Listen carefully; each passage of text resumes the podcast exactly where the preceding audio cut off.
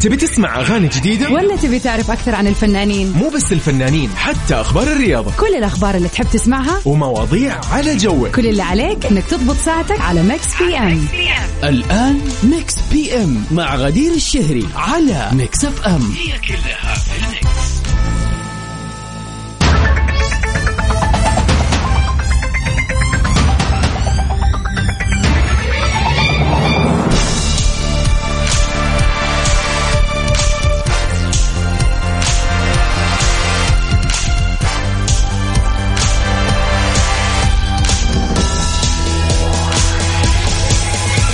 أهلا وسهلا فيكم أعزائنا المستمعين في حلقة جميلة جديدة متجددة من برنامجكم المسائي ماكس بي أم،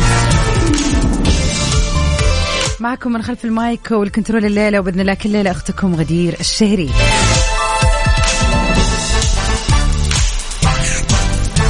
ساعتين جميلة نقضيها كل يوم مع بعض من الأحد للخميس من الساعة 7 لل 9 مساءً، بتعرف فيه على آخر أخبار الفن والفنانين وأحلى الأغاني والريمكسات، وأكيد طبعا بنحتفل بمناسباتكم الحلوة دائما وأبدا. ساعتنا الثانية بتكون مهداة، بنخصص فقرة فيها حلوة البيردي ويشز، بنتعرف على أهم الفنانين والمشاهير اللي انولدوا في مثل هذا اليوم، وطبعا بنحتفل فيكم وبمناسباتكم الحلوة. تواصلوا معنا على 0548811700. قولونا يا جماعة الخير كيف الأجواء اليوم معاكم؟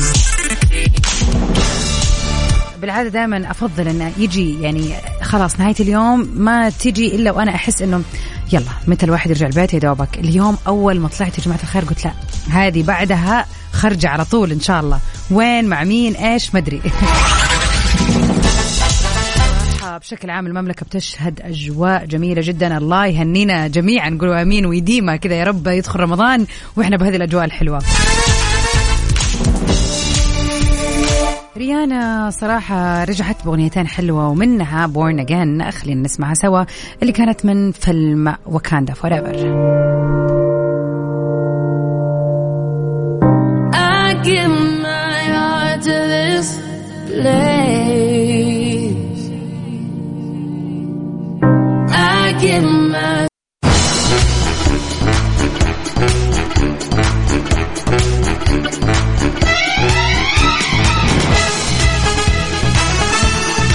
أهلا وسهلا فيكم أعزائنا المستمعين، مساء سعادة وجمال يشبه جمال الأجواء عليكم هذه اليومين صراحة، أكشلي مو علينا في منطقة معينة إنما في العالم كله فعلا الأجواء جميلة جدا. بصراحة أقدر أقول أن المملكة الآن بتشهد أجواء استثنائية.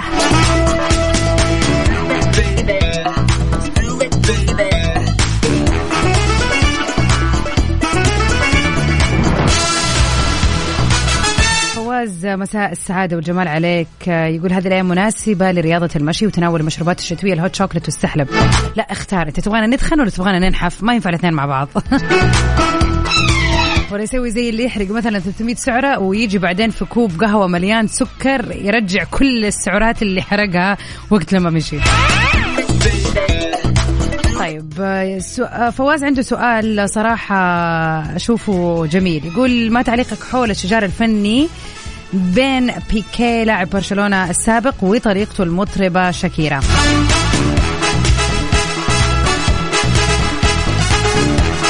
صراحة أنا أشوف الموضوع يكسب فلوس يا جماعة، خلينا نتكلم بكل عقلانية، وهذا يعني هذا زي ما يقولوا الانسايت أو هذه الرؤية ما جتني إلا من واحدة من البنات، كنا بنتكلم في هذا الموضوع إنه أوه يا الله كيف قالت يعني أغنية شاكيرا الأخيرة اللي طلعت الأسبوع اللي راح، طبعا كسرت الدنيا والناس كلها بتتفرج عليها لأنه كان فيها رسائل صريحة موجهة لطليقها بيكيه. الجدير بالذكر إنه هي في كلمة واحدة بس قالتها صح، إنه أنا بسوي فلوس، أنا قاعدة أسوي فلوس. ففعليا يا جماعة الخير الأغنية اللي هي سوتها هذه بسببها 100% بتكون كسبت الكثير من الفلوس، لأنه هي ذكرت اسم كذا براند، يعني هي بتقارن بين البراندات اللي لما كان معاها إيش كان يلبس أو إيش كان معاه سيارة، وبعدين لما سابها حيروح لبراندات ثانية أقل مثلا أو شيء زي كده. فجماعة الموضوع كله عبارة عن عمل، ترى هي مشتغلة وحاطة أسماء البراندات هذه بالقصد، وأكيد ليها مبلغ على كل اسم براند طلع في هذه الأغنية اللي حققت الملايين المملينة في غضون كم يوم بس. وحتى هو يعني الموضوع بالنسبة لهم ترى زي ما يقولوا وين وين سيتويشن، كسبان كسبان في الحالتين، لأنه بتدر عليهم الأموال من قبل الشركات الآن بسبب زي ما يقولوا الشد والجذب اللي صاير بينهم في هذا الموضوع. فبالعكس هي سلعة حلوة، هي اشتغلت على نفسها، هي زودت دخلها ملايين على حس هذه الأغنية صراحة، وبنفس الوقت طلعت حرتها أنا شايفة. وبرضه فوز يقول في عالم الفن متى نطلع من فكرة تعريب الأعمال العالمية مثل بعض المسلسلات. ممكن أقول لك على حاجة صراحة، هو الموضوع هذا سائد في كل العالم، مش بس عندنا في العالم العربي، يعني في كذا فيلم مثلا نسخة أساسية فرنسية يقوموا بعمل نسخة أمريكية منها والعكس، وبرضو بالأفلام الإيطالية ولا الأفلام مثلا خلينا نقول من أمريكا الجنوبية، وبيتم عمل نسخ على حسب. فالموضوع ترى في كل العالم، يمكن إحنا ملاحظينه بالزيادة عندنا، لكن هو ترى موضوع بيصير في كل يعني جنسيات الفن، بالذات مع الأعمال الناجحة جدا واللي يفضل أنها تكون بنسخة تمثل مثلا البلد نفسها أو على الأقل المنطقة الإقليمية بشكل عام. فيعني ممكن نتمنى نحن نشوف أفلام ومسلسلات سعودية أوريجينال بأفكارنا، هذا حيكون أحلى، زي الفيلم اللي أمس تكلم عنه يوسف وكان في السينما وشاف العرض الأول للهامور، لأنه فعلا بيحكي قصة صارت عندنا في السعودية فترة من فترات المملكة العربية السعودية، فهذا شيء جميل. بينما يعني ما نقدر نقول أنه هذا غلط، يعني حكاية تعريب الأفكار بالذات إذا كانت أفكار جميلة جدا ليش لا. بس أنا أتفق معك أنه إن شاء الله نشوف يعني أعمال أوريجينال تكون مختصة بثقافتنا وأفكارنا إحنا. ونمسي عليك يا أبو عبد الملك وأنور عمر، مساء الخير والسعادة عليك. فعلا هو هذا، يعني هي مشكلة على يعني بيتكلم عن موضوع شاكيرا وبيكيه، مشكلة كسرت قلبها وزعلت على خيانة خلينا نقول شريك حياتها أبو أولادها ليها، وفي النهاية كسبت ملايين من وراه، يعني ما فيش حاجة يعني مو كمان يصير مو يقولوا موت وخرب ديار، لا هي على الأقل يعني إيش في فلوس. وأبو ربيع، يا أبو ربيع مساك سعادة ورضا يا رب يمسي على الجميع. إيش رأيك في موضوع بيكيه وشاكيرا كذا؟ خلينا ندردش شوية عليه. شاركونا على 0548811700. ميكس بي أم على ميكس اف أم، هي كلها في الميكس. ويلكم باك، يا لو سهلا فيكم أعزائنا المستمعين، ونروح سوا لوحدة من أخبارنا الفنية لليلة. بعد التمثيل ليلى أحمد زاهر بتخوض تجربة الغناء. قررت الممثلة ليلى أحمد زاهر أنها تخوض تجربة غناء بعد نجاح أدائها في إحدى مسرحيات موسم الرياض، وبالفعل بتتعاون في أولى تجاربها الغنائية مع الملحن إسلام زكي، وبتسعى لأن تضع اسمها ضمن فنانات الاستعراض. وكانت ظهرت ليلى أحمد زاهر وهي في إحدى الحفلات مستمتعة وبتهني زميلتها، هذا كان آخر ظهور لها زميلتها الممثلة رنا رئيس في نهاية العام اللي راح، يعني كانوا مستمتعين بوقتهم في حفل خطوبة الفنانة رنا رئيس. صراحة إيش رأيكم في هذا الموضوع؟ موضوع إنه الفنان يعني يكون فنان شامل بالشكل هذا، يدخل من التمثيل إلى الغناء إلى يعني أداء أدوار مختلفة. أنا من وجهة نظري أشوف أن الموضوع يا يصيب يا يخيب خيبة كبيرة، يعني في ممثلين فعلا أبدعوا في هذا النوع، زي تامر حسني مثلا، معروف عنه أنه هو ابتدى كمغني ولما دخل عالم التمثيل عرف يدخل بأي ستايل وفعلا حبب الجمهور فيه. نتكلم برضو عن أحمد مكي مثلا، أحمد مكي واحد من الفنانين الشاملين صراحة، اللي يعتبر مخرج ومؤلف وسيناريست ورابر وممثل، فبرضو هذا من الأشخاص الفنانين اللي فعلا نقدر نطلق عليهم فنانين. بينما في شخصيات يعني في ممثلين بنشوف أو حتى مغنيين ممكن يبدأوا بالغنى ويكون صوتهم عادي ويدخلوا التمثيل، يمشي معاهم التمثيل أكثر من الغنى والعكس صحيح، يعني بيكون ضربة حظ ويكون في شوية تخبط ما بين يمين ويسار. لكن اللي أكيد متحمسين نشوفه هل فعلا رح تنجح ليلى أحمد زاهر؟ بداية أنها بدأت في سن صغيرة جدا وهي طفلة تمثيل، ودخلت في التمثيل أكثر وتعمقت فيه وكبرت برضو على تحت إشراف والدها في التمثيل الفنان أحمد زاهر. فهذا اللي احنا نتعرف عليه اكيد بعد ما تنزل الاغنيه ونشوف ردة فعل الناس. ابو ربيع يقول بالنسبه لموضوع شاكيرا اقدر اقول الست عمرها ما تطلع خسرانه من معركه، في دي معك حق. بس برافو، شغلت دماغها صح، عاش شاكيرا والله صراحة فعلا، يعني هذا اللي يعني جيل الضربة بس بجون. ياسين الحلواني، يا مساء السعادة والجمال عليك ياسين، يمسي على جميع المستمعين، مساكم سعادة ورضا وجمال وأجواء حلوة يا رب. من وين ما كنتوا تسمعوني استمتعوا بهذه الأجواء، كوب قهوة كوب شاي أي كوب كذا يروقكم وانتوا بتسمعوا ميكس بي أم في هذه الأجواء الحلوة. واللي خلينا نروق زيادة نحن نطلع مع راشد الماجد في أغنية لعمرو دياب جماعة الخير يقول فيها أنا مهما كبرت صغير. ما بكمل المقطع الباقي، يعني مو هو هذا اللي أبغى أوصل لي على الفكرة اللي رح نتكلم عنها، لكن هذه الكلمة تحديدا أنا دائما ما كنت أستوعبها، وبدأت الأغنية قديمة وكنا نسمع الأغنية وإحنا صغار فما كنت مستوعبها مضبوط، لكن فعلا كل ما أكبر قاعدة أصدق الأستاذ عمرو دياب وهو يقول يعني وأستشعر معنى كلمة أنا مهما كبرت صغير، لأنه فعلا كل ما بنكبر كل ما بنكتشف أنه في أشياء كثير في هذا العالم وفي هذه الدنيا إحنا ما نعرف معانيها ولا تفاصيلها، ومهما يعني أوتينا علما ودراية بأشياء يظل في أشياء كثير إحنا ما نفهمها، وفي مصطلحات كثير بنسمع فيها لأول مرة وبنستوعب إنه كيف إحنا كان فايتنا كثير بسبب إن إحنا ما إحنا فاهمين هذه الكلمة مثلا كمصطلح إيش يعني، ولا نتعرف على ثقافة ولا على شيء جديد، ونستوعب إنه لا أنا فعلا كيف ما كنت أعرف عن هذا الشيء، أو كيف هذا الشيء يكون ممكن موجود في حياة. هذا كمان الشيء الأقوى، إنه شيء يكون موجود في حياتك، ممكن أنت تصادف ناس يعني يكونوا عارفين هذا الشيء والشيء سهل بالنسبة لهم، وأنت بالنسبة لك أول مرة تسمع الموضوع شيء يعني يشعرك بالجهل لوهلة يعني.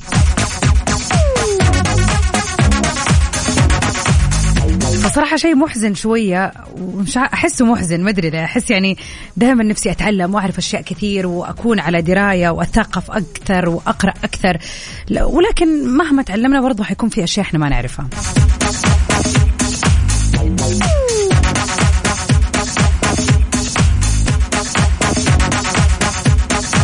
مصطفى، يا أهلا وسهلا فيك مصطفى، يقول كلامك صح، كل ما نكبر نشعر إن إحنا لسه باقي. طيب ناخذها من موضوع إيجابي إنه يعني إحنا لسه صغيرين والعمر قدامنا، ولا إنه لأ فعلا إحنا لازم نتعلم أكثر وأكثر؟ في الحالتين يعني الجملة تنطبق على الحالتين. أنا حابة أسألك الآن كذا، فكر في مصطلح أو مفهوم أو فكرة كان أول مرة تستوعبها الآن، أول مرة تفهم إيش يعني هذا الشيء، مع أنه هو موجود من زمان، لكن أنت فعليا يعني كان هذه يعني نبغى نعرف آخر معلومة أو آخر مصطلح عرفت معناه، أو آخر شيء تعلمته في حياتك في هذه الفترة، يعني أجد شيء تعرفت عليه بالرغم من إحنا ما إحنا مثلا أنت ما أنت في مدرسة، أو حتى لو أنت في مدرسة أو في جامعة، شيء أنت تحس إنه أنا من زمان كان لازم أكون عارف عن هذا الشيء، كيف أنا ما عندي خلفية عن هذه المعلومة. أنا شخصيا يا جماعة قبل يومين تعرفت، يعني الله قديش من جد العلم نور يا جماعة الخير، تعرفت أو مو تعرفت، إحنا كلنا نعرف بالأمراض النفسية أو العقلية اللي بتيجي للبني آدمين، لكن بنسمع عنها بس هل إحنا بنعرف هي إيش، ولا كيف طريقتها، ولا كيف تتفسر، ولا كيف بيحس المريض، لأنه هو مريض زي أي مرض، يعني زي المرض هو مرض جسدي، اللي عنده مرض نفسي أو عقلي هو مرض جسدي، يعني مو بيده تصرفاته، لأنه هذه أعراض المرض. فأنا يعني الفترة اللي فاتت كنت متعمقة في الموضوع أكثر وبسمع، فبنسمع عن مرض ثنائي القطب تحديدا، هو المرض العقلي أو النفسي، ما كان عندي نسمع فيه أسمع فيه طول عمري، لكن هل فعليا أعرف إيش هو ولا؟ فعلى اليومين اللي راحت أنا كنت على يعني زي ما يقولوا كذا فترات من التعلم والقراءة والمتابعة الدكاترة والمختصين عشان أعرف هذا المرض، وفوجئت إنه هو مرض يعني يقول لك يصاب، يعني هذه معلومات حسيت إنه لازم الكل يعرفها، إنه ممكن الواحد يحس بإنه هذا الشخص مجنون أو ما كويس، بس هو ترى بني آدم طبيعي، وللأسف بس عنده مشكلة في خلايا دماغه وما تبان إلا بعد سن 18، وغير هذا كله كمان نسبة كبيرة بيكون منها وراثة، بس إنه بتكون النسب متفاوتة في الأجيال اللي قبل، فممكن ما تحس إنه الأم ولا الأب غير طبيعيين، لكن يجي الطفل مثلا أو المراهق أو بانت فيه الأعراض بشكل قوي، فالموضوع ممكن يكون وراثي. فمصطلح ثنائي القطب بالنسبة لي كان مصطلح مبهم، دائما أحس بأن يكون زعلان يكون فرحان، هو ما هو انفصام في الشخصية، هو بس انه كذا تغيرات في المود، لكن الموضوع طلع اعمق واكبر ومؤلم للمريض والاهله، يعني موضوع يعني فعلا قوي وصعب. فحسيت لولا انه كيف هذا الشيء انا مثلا ما اعرف عنه من زمان، يعني كيف ان احنا ممكن نكون قابلنا ناس كثير في حياتنا عندهم هذا المرض مثلا وما ادري يعني، وما احنا عارفين كيف نتعامل معاهم مثلا. موضوع عميق جدا، هو يعني انا ماني حابه اتعمق فيه اكثر، بس هو كمثال على فعلا انا شيء شعرت انه هو موجود في حياتنا طول عمرنا ونسمع عنه، لكن كان بالنسبه لي مصطلح جديد ودوبي اتعمق فيه. فايش في معلومه او مصطلح او شيء انت تعلمته مؤخرا وشعرت انه يا كيف انا ما اعرف هذا الشيء من زمان؟ شاركونا على 0548811700.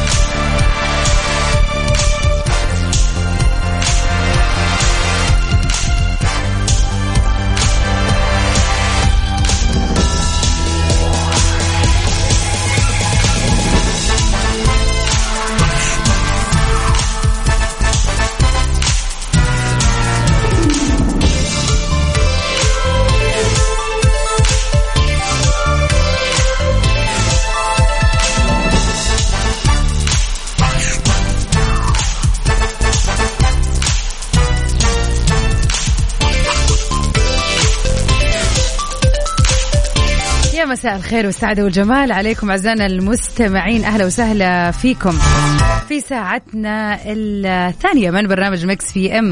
مساء الرضا والجمال والسعادة عليكم وين ما كنتم، إن شاء الله المود عال وعال العال مع الأجواء الجميلة هذه. ويا أهلا وسهلا فيك يا أنور عبد الغفور، كاتب لنا شعر ما شاء الله تبارك الله. حبيبتي يا زين دنياي بوجودك، آسف إذا بعطيك من همي يا غلاي، تبين روحي ما أبديها عليك، العالم بكونه ما يغطي حدودك، تامرين علي وأوفى لك يا بعدي أنت ولا غيرك أوجه نداي. الله يعطيك العافية ما شاء الله الأبيات طويلة مرة. يقول هذه أهديها لشريكة حياتي المستقبلية، يا رب إن شاء الله نفرح فيك وتطلع معانا على الهواء ونحتفل فيك مع العروسة بإذن الله. مساك سعادة يا رب إن شاء الله يا أنور.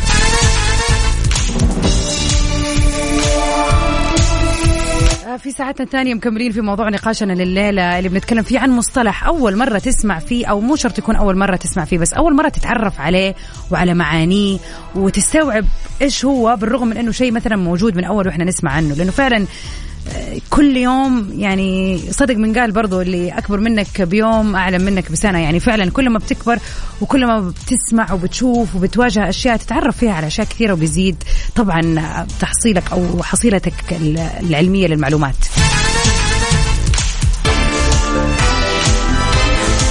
طيب نمسي على عاصم، يقول مساء السعادة، طبعا الواحد مهما كبر ومهما كان عالم لا زالت في أشياء يجهلها أو تجعله يبدو جاهلا، لذلك قيل قديما أطلب العلم من المهد إلى اللحد. فعلا هذا شيء أكيد. من ضمن الأشياء اللي فعلا ذهلت منها لما عرفتها مؤخرا مخلوق اسمه سرطان حدوة الحصان، كذا اسمه، وهو أحد أقدم الأحياء في عالمنا على الإطلاق، حتى أنه أقدم من الديناصورات، وبيعتقد البعض أنه يعيش على الكوكب منذ نحو 450 مليون سنة. والمذهل في الموضوع هو دمه الأزرق اللي بينقذ سنويا مئات الملايين من البشر لاحتوائه على أنزيمات وغيرها بتستخدم في الأدوية والمضادات الحيوية.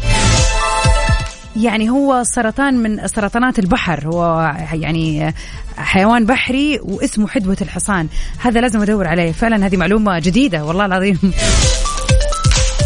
منى تقول طبعا كل الأمراض موجودة في الحياة على مر الزمان، بس اكتشفناها عبر الأبحاث سواء عضوية أو نفسية، بس الاستجابة للشفاء بتختلف من شخص إلى الآخر، والرغبة في العلاج مهمة. الله يسلم الناس من كل سوء ومن كل مرض، اللهم آمين. طب قولي لنا انت يا منى ايش في شيء كذا سمعتي عنه كان اول مره تسمعي عنه كذا حسيت انه اوف ايش هذه المعلومه؟ شاركونا كذا معلومات جديده تفاجأتوا بيها وكذا كانت يعني غريبه بالنسبه لكم على 0548811700.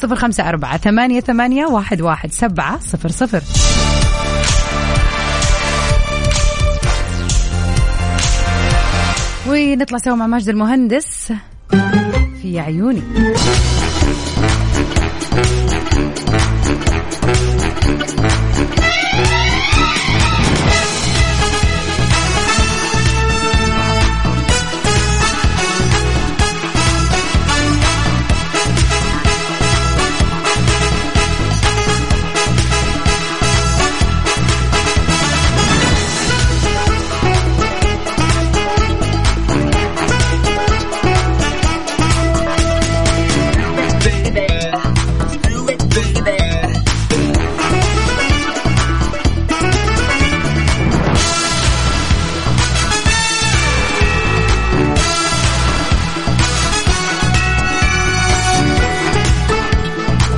أهلا وسهلا فيكم أعزائنا المستمعين، ونروح سوا لوحدة من أخبارنا الفنية لليلة. وصل النجم العالمي جوني ديب للسعودية في زيارة تعتبر الأولى له للمملكة العربية السعودية، وهذا بعد أيام من إعلان مهرجان البحر الأحمر السينمائي الدولي دعم فيلم نجم هوليوود الجديد جيني دوباري والمشاركة في إنتاجه. وقد قرر أو نشر وزير الثقافة ومحافظ الهيئة الملكية لمحافظة العلا الأمير بدر بن عبد الله بن فرحان آل سعود على حسابه في موقع التواصل الاجتماعي على الانستغرام صورة تجمع بنجم العالمي جوني ديب أثناء تجولهم في مدينة العلا، وأرفق الصورة بتعليق مختصر وكتب فيه أوقات سعيدة. وظهر الممثل الشهير جوني ديب في الصورة وهو بيستمتع بوقته في مدينة العلا وبأشعة الشمس والأجواء الدافئة في زيارته الأولى للمملكة. وكان محمد التركي رئيس مهرجان البحر الأحمر قد أعلن عن دعم المهرجان لفيلم جوني ديب الجديد، كما عبر عن سعادته بدعم المهرجان الشهير لواحد من أكثر الأفلام المهمة المنتظر عرضها قريبا. وأضاف في تصريح لي: هذا الفيلم أثار اهتمامنا على الفور، إنه وسيلة ذاتية فريدة وطموحة بشكل لا يصدق، وشهادة على التزامنا بدعم المواهب الجديدة والتعاون مع الكتاب والمخرجين العالميين والمنتجين. نأمل أن يعزز هذا التعاون الروابط بين السينما السعودية والفرنسية، فهو العمل الأول من بين العديد من الأفلام العالمية التي يمكننا دعمها واللي تدافع عن صناعة الأفلام.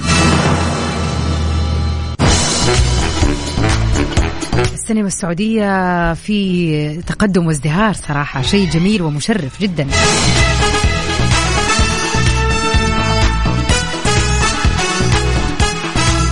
ونطلع سوا مع تامر عاشور في واحدة من أحلى الأغاني واللي تناسب هذه الأجواء الحلوة، خليني في حضنك. تامر عاشور على الصوت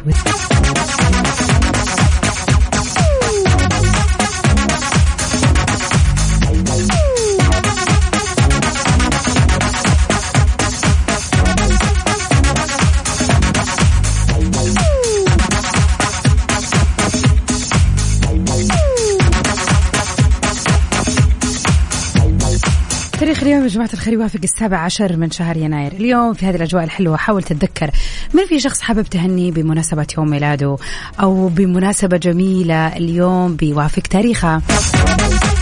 أيما كانت هذه المناسبة، إحنا في ميكس بي أم بنكون سعيدين بتغطية مناسباتكم الحلوة. كل اللي عليكم تسووه أنكم تتواصلوا معنا على 0548811700، تقولون إن أنتوا حابين تهنوا الشخص الفلاني بهذه المناسبة ونشغل أغنية حلوة ونحتفل فيه. وشاركونا في موضوعنا لليوم، يتكلم عن مصطلح أول مرة تسمع عنه أو قد سمعت عنه بس ما فهمت معناه، معلومة جديدة تحس أنه أوف كيف أنا ما كنت أعرف هذه المعلومة. برضو على نفس الرقم شاركونا دائما وأبدا على واتساب الإذاعة على 0548811700.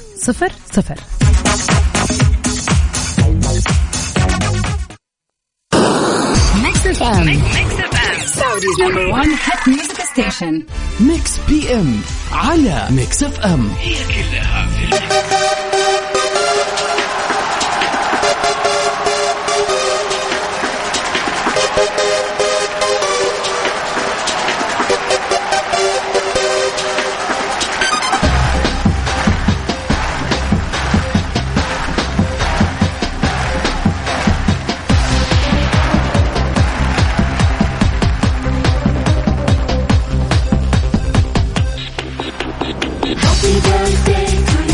مثل هذا اليوم نتعرف على أهم الفنانين والمشاهير اللي انولدوا فيه. اليوم يوافق يوم ميلاد يعني أشهر الكوميديانز في التاريخ، الممثل الكندي الأمريكي اللي تولد في 17 من يناير العام 1962 والحائز على جائزة الجولدن جلوب مرتين، هو معروف بأسلوبه الكوميدي الساخر المبالغ فيه وحركاته يعني الأوفر ولكن المضحكة فعلا. نهني الفنان جيم كاري اليوم على يوم ميلاده واللي وصل اليوم 60 عام، يعني خلينا نقول على مر 30 ولا 35 سنة اللي راحت هو بيبدع في أفلام الكوميدية وحتى الدراما والسسبنس، يعني صراحة هو شخص مبدع بشكل رهيب. نتمنى للممثل الرهيب جيم كاري يوم ميلاد سعيد. وبرضه اليوم يوافق يوم ميلاد الممثل الكوميدي مقدم التلفزيوني والإذاعي والمؤلف ستيف هارفي، واللي عمل في العديد من الأفلام والعديد من الأعمال، وطبعا الأهم كانت برامجه التلفزيونية المؤثرة في العالم. نتمنى للفنان، فعلا هو فنان كامل، الفنان ستيف هارفي يوم ميلاد سعيد. يا وعدي على اللي يندي. كلمونا وتواصلوا معنا على رقمنا في الواتساب على 0548811700. شاركونا مناسباتكم الحلوة، خلينا نحتفل فيكم في فقرتنا الجميلة هذه. صراحة هذه الأغنية اللي راح نسمعها الآن من الأغاني السعيدة بالنسبة لي. I ain't worried لي One Republic.